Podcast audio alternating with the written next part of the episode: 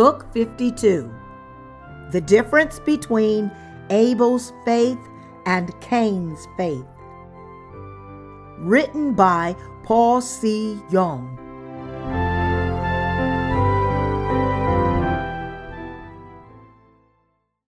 Sermon 1 The spiritual meaning of Abel's offering of the firstborn of his flock and of their fat. Genesis chapter 4, verses 1 to 4. Now Adam knew Eve, his wife, and she conceived and bore Cain and said, I have acquired a man from the Lord. Then she bore again, this time his brother Abel. Now Abel was a keeper of sheep, but Cain was a tiller of the ground. And in the process of time, it came to pass that Cain brought an offering of the fruit of the ground to the Lord. Abel also brought of the firstborn of his flock and of their fat. And the Lord respected Abel and his offering. Whenever we stand before the presence of God to glorify Him, we should not approach Him through some religious rituals, but instead, we have to approach Him by trusting in what He has done for us and thanking Him for His love. Only then does God accept our worship and pour the Holy Spirit on us abundantly. Abel offered the firstborn of his flock and their fat. When an offering is made to God, one must bring a sacrificial animal and offer its fat as well without fail. It is written countless times in the Bible that they had to bring this fat when approaching God. Why is it then necessary to bring the fat to God? It's because the fat of the sacrificial animal mentioned in the Bible refers to the Holy Spirit.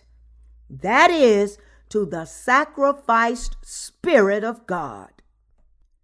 Any offering of sacrifice offered to God must infallibly be of an unblemished living animal. This unblemished offering symbolizes Jesus Christ Himself. In order for the Holy God to come to this earth incarnated in the flesh, Jesus Christ was conceived in the body of the Virgin Mary by the Holy Spirit, and therefore he is the flawless Son of God the Father. The Bible tells us that to blot out mankind's sins, Jesus Christ offered his own body to God the Father to be our peace offering. A peace offering is a sacrifice whereby a sinner is made sinless and reconciled to God by bringing a sacrificial animal to him, laying his hands on its head, and sacrificing this animal. Accordingly, a peace offering is the same as a sin offering. In the Old Testament, when an Israelite committed sin, he brought an unblemished animal to the tabernacle as his sacrificial offering, laid his hands on its head, killed it, drew its blood, and then handed this blood over to the priest. The priest then put this blood on the horns of the altar of burnt offering and offered the sacrifice of atonement on the sinner's behalf. Along with the flesh of the slaughtered animal, the priest also had to offer its fat, as God had commanded. He shall remove all its fat as fat is removed from the sacrifice of the peace offering, and the priest shall burn it on the altar for a sweet aroma to the Lord. So the priest shall make atonement for him, and it shall be forgiven him. Leviticus chapter 4, verse 31. So, as a precedence foreshadowing this sacrificial system, Abel also offered the firstborn of his flock and their fat to God. When the Israelites offered sacrifices to God, they laid their hands on their sacrificial animal without fail, cut it into pieces, and put them on the altar of burnt offering. They also had to remove the fat attached to the liver and kidneys of the sacrificial animal and offer them to God. This foreshadowed the atonement that Jesus Christ has brought to us, prophesying that he would become our high priest, bear our sins, offer his body to God as our peace offering, and thereby blot out all our sins. Jesus Christ is God Himself. Yet to offer His body as our propitiation to God the Father, He came to this earth incarnated in the flesh of man. Jesus is God and our Savior.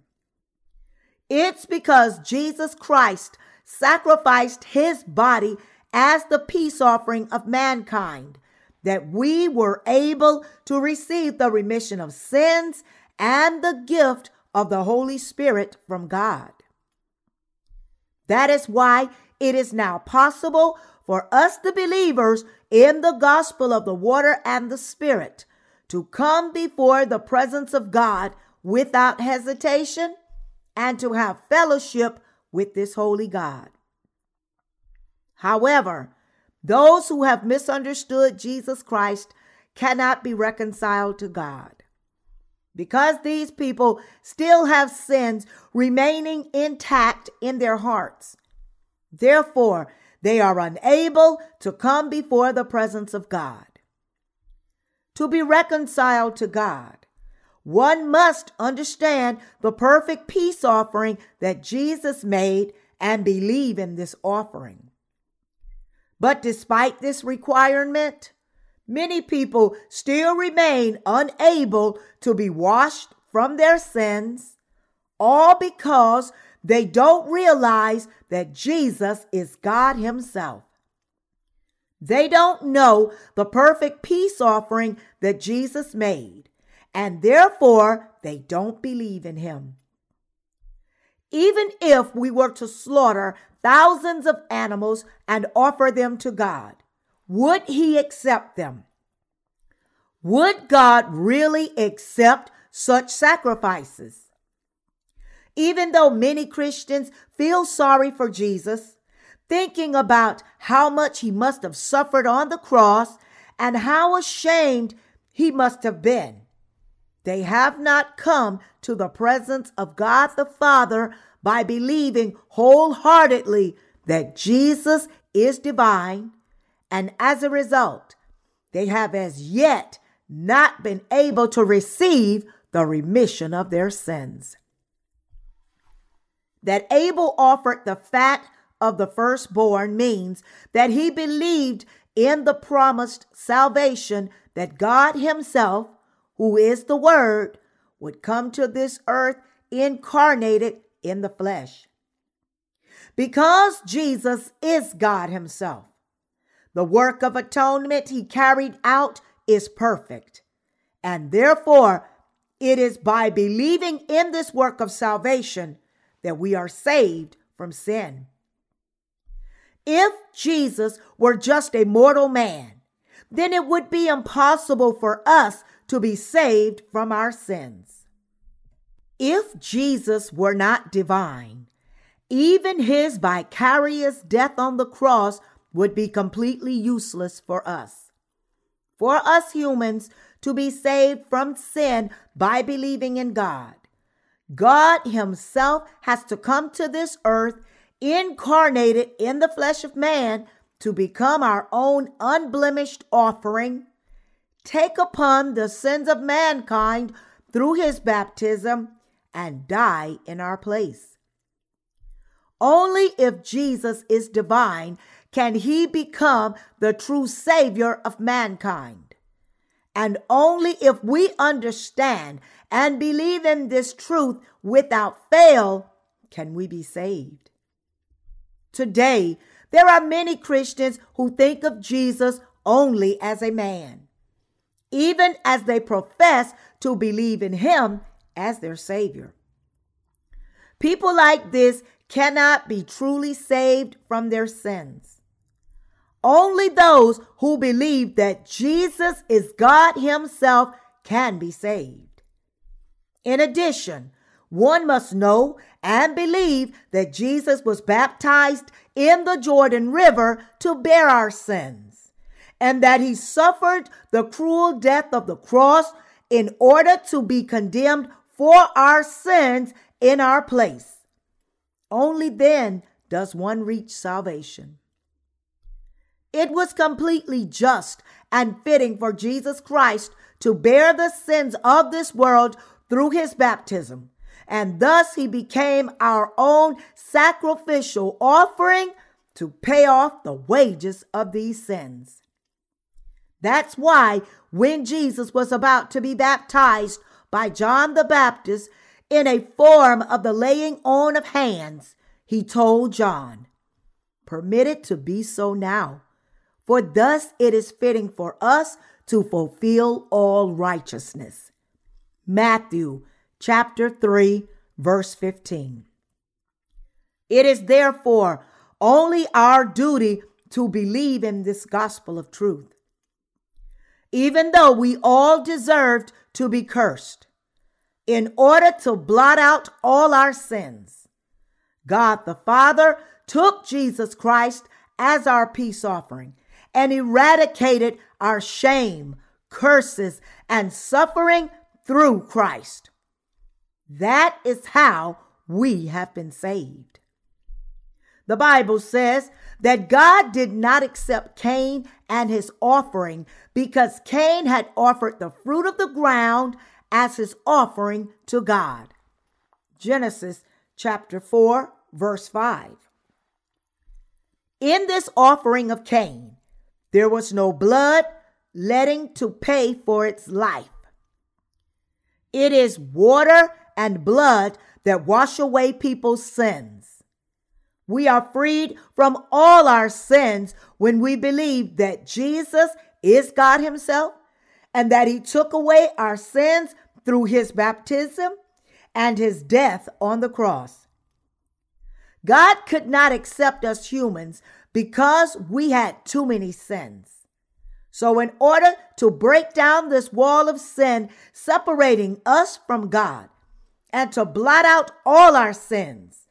God took his own son to be our unblemished sacrifice as our peace offering to the Father. And the Lord has indeed blotted out all our sins in the most just way. To understand exactly how our sins have been washed away, we need to examine the sacrifice of the Old Testament and the eternal sacrifice of the New Testament more closely. Firstly, Leviticus chapter 4, verses 28 to 31 describes the daily sacrifices offered by the Israelites in the Old Testament. We read, If any one of the common people sins unintentionally by doing something against any of the commandments of the Lord in anything which ought not to be done and is guilty. Leviticus chapter 4, verse 27. Before building the tabernacle, God had given the law. That's because the law enabled people to realize their sins. Romans chapter 3, verse 20. Through the law, God enabled the Israelites to realize their sins first and then enter into the tabernacle and receive the remission of sins through the sacrificial system. The common people here refer to every one of the Israelites.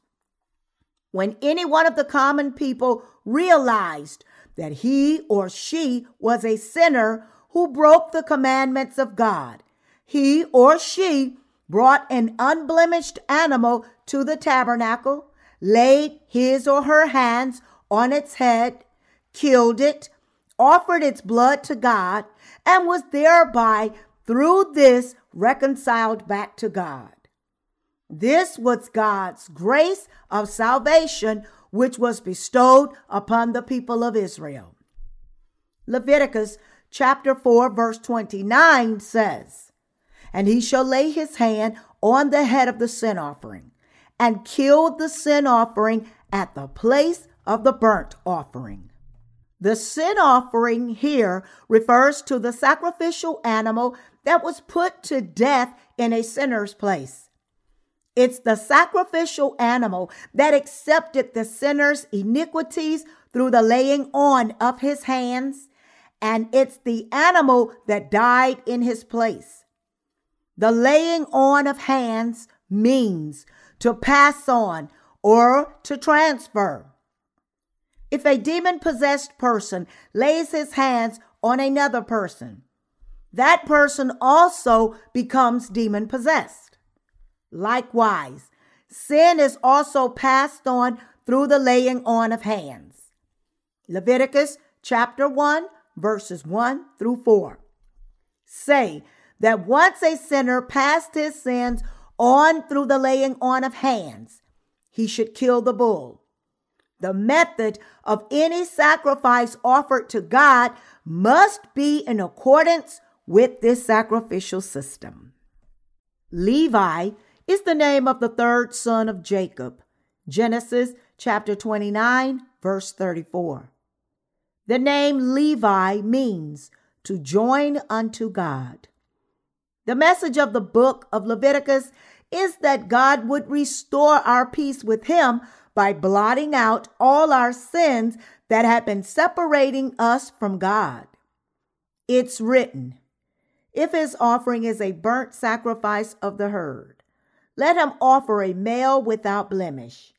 He shall offer it of his own free will at the door of the tabernacle of meeting before the Lord. Leviticus chapter 1, verse 3. This passage means that the offering sacrificed at the door of the tabernacle of meeting had to be offered in a way that would be acceptable to God.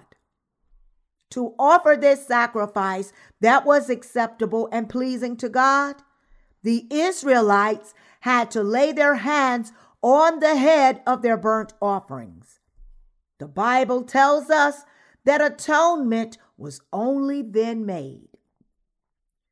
When the common people of the Old Testament received the remission of their daily sins, they first passed their sins onto a sacrificial animal by laying their hands on its head, took out its fat, and cut it into pieces and offered it to God. But before the sacrifice was burnt, its blood was first put on the horns of the altar of burnt offering. What is the meaning of this ritual? The Bible says, The sin of Judah is written with a pen of iron. With the point of a diamond, it is engraved on the tablet of their heart and on the horns of your altars. Jeremiah chapter 17, verse 1.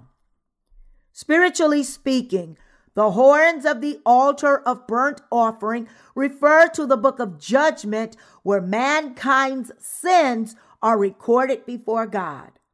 Revelation chapter 20, verse 12. That the blood of the sacrifice was put on these horns of the altar of burnt offering shows us that even though it was the sinner that had to die to pay the wages of his sins, the blood of his sacrifice was offered instead as the price of his very life. In other words, when God saw the blood on the horns of the altar of burnt offering, he recognized it as the payment of the wages of sin. That's because the wages of sin is death. The priest then poured the rest of the blood on the ground below the altar of burnt offering. This ground at the base of the altar refers to the human heart. Why did the priest pour the remaining blood at the base of the altar? Whenever a person commits sin, this sin is written on the tablet of his heart. Even if this sin is committed unintentionally as a mistake, and therefore the sinner thinks that this sin would be forgotten, it still remains in his heart and he is continuously reminded of it. So the blood of the sacrifice was poured out at the base of the altar as a reminder to get one's conscience cleansed. When a sacrificer saw the blood of his sacrificial animal poured at the base of the altar, he realized that it was he that had to shed blood and die like this animal. And he returned with a profound gratitude, thanking God for accepting the sacrifice of this animal on his behalf.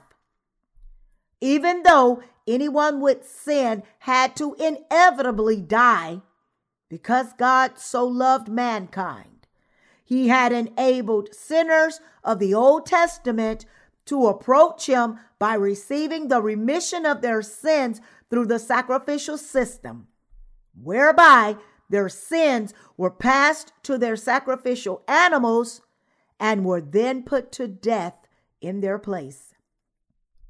This was the method by which the people of the Old Testament received the remission of sins and could approach God. However, such daily sacrifices were rather cumbersome, as they had to be offered day in and day out.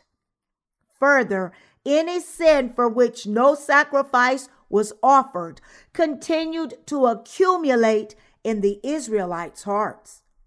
So God gave them another way to make atonement for their yearly sins, lest they fall into total despair. It's written in Leviticus chapter 16, verses 29 and 30. This shall be a statute forever for you. In the seventh month, on the tenth day of the month, you shall afflict your souls and do no work at all, whether a native of your own country or a stranger who dwells among you. For on that day the priest shall make atonement for you to cleanse you, that you may be clean from all your sins before the Lord. As it is written here, God set the tenth day of the seventh month as the day of atonement. God established this day to be the day when every sin was cleansed not just for the people of Israel, but also for all the strangers dwelling amongst them. And he told them all not to work at all on that day. Every year, the tenth day of the seventh month was set aside as the Day of Atonement when all the yearly sins of the Israelites were atoned for. Ordinary priests did not minister the sacrifice offered on this day, but instead, Aaron the high priest ministered the entire sacrifice all by himself. To offer the sacrifice that would make atonement for all the yearly sins of the Israelites once for all, Aaron had to first make atonement for his own sins and the sins of his house. So he took an unblemished bull passed his sins and his house sins by laying his hands on its head, killed the bull, and then took its blood into the most holy. He then put his finger on this blood and sprinkled it seven times on the ark of the testimony inside the most holy. That is, on the mercy seat and its east side.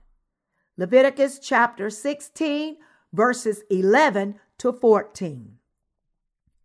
Having thus made atonement for himself and his house, Aaron then took two goats, cast lots for them, took one of them, was taken into the tabernacle, and sacrificed it to God on behalf of all his people. After laying his hands on the goat's head, killing it, and drawing its blood, Aaron took this blood into the most holy and sprinkled it seven times before and above the ark of the testimony, just as he had done so with the blood of the bull. What is the significance of the sprinkling of blood seven times mentioned here? In the Bible, the number seven means perfection. In other words, that the blood of the sacrifice was sprinkled seven times implies that God has perfectly remitted away everyone's sins.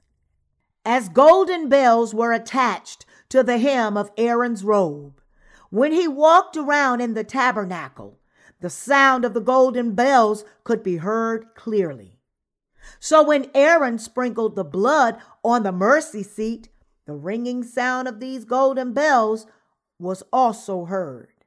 Outside the sanctuary, the people waited anxiously until the golden bells rang seven times. The people of Israel were remitted from their sins in this way. But because they were outside the tabernacle, there were some who doubted whether their sins were actually passed on or not. So the high priest came out of the tabernacle and offered another sacrifice with the remaining goat while all the people were watching him. Standing before the people of Israel who brought their yearly sins, Aaron laid his hands on this goat's head and confessed all their sins of the entire year. When he took his hands off the goat, all these sins were passed on to the goat. With the people of Israel watching, this goat was then led into the wilderness in the hands of a suitable man to be abandoned there, thus removing the sins of the Israelites far away from them, as far as the east is from the west. Psalm 103, verse 12 and enabling them to receive the remission of sins. This goat is called a scapegoat. The word scapegoat means to be sent out.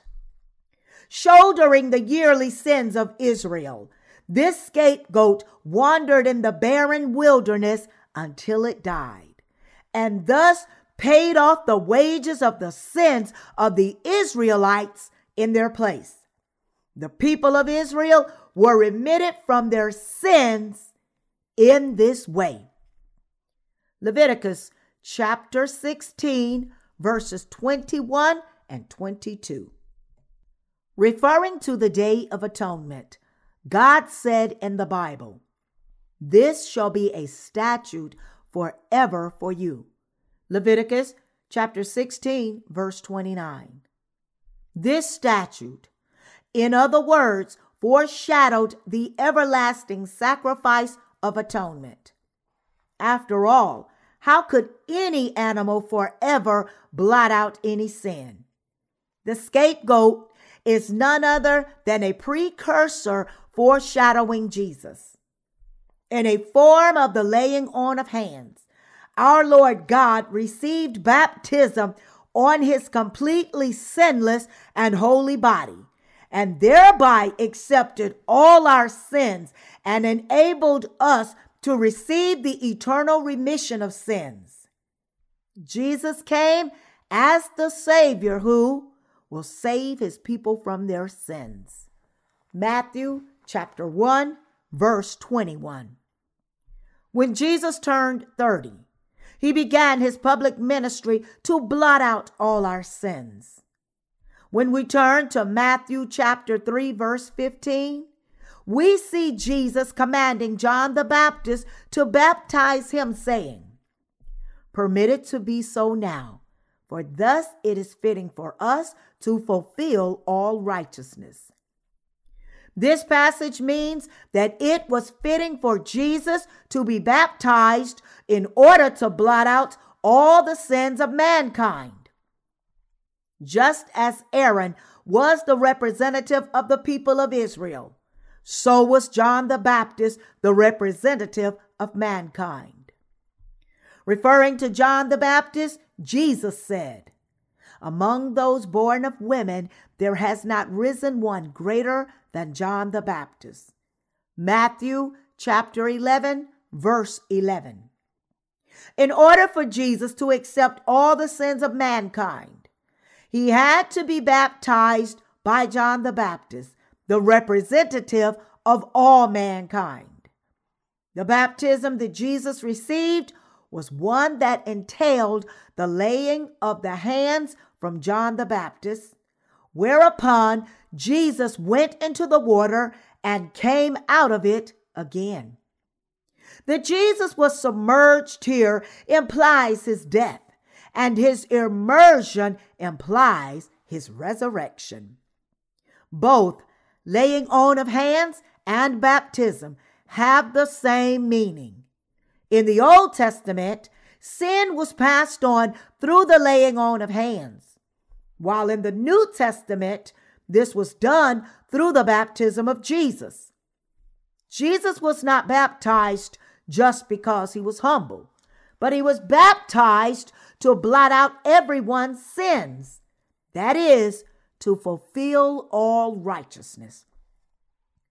As Jesus accepted all the sins of the entire world, every sin came to rest on his head. He was not crucified in his sinless state, but while shouldering the sins of the world on his body. It is written, He was wounded for our transgressions, He was bruised for our iniquities. Isaiah chapter 53, verse 5. It was because of our sins that Jesus was wounded and bruised. And it was to bear the condemnation of our sins that he died on the cross. If Jesus had died without being baptized, then his death would have been irrelevant to us. The offering of Abel, described in today's scripture passage, foreshadowed our salvation brought by the sacrifice of Jesus, who, despite being sinless, bore our sins and sacrificed himself to God as our peace offering. When Jesus was baptized, our sins were passed on to him. Salvation is reached only when one believes in this. Let's turn to John chapter 1, verse 29. The next day, John saw Jesus coming toward him and said, Behold, the Lamb of God who takes away the sin of the world.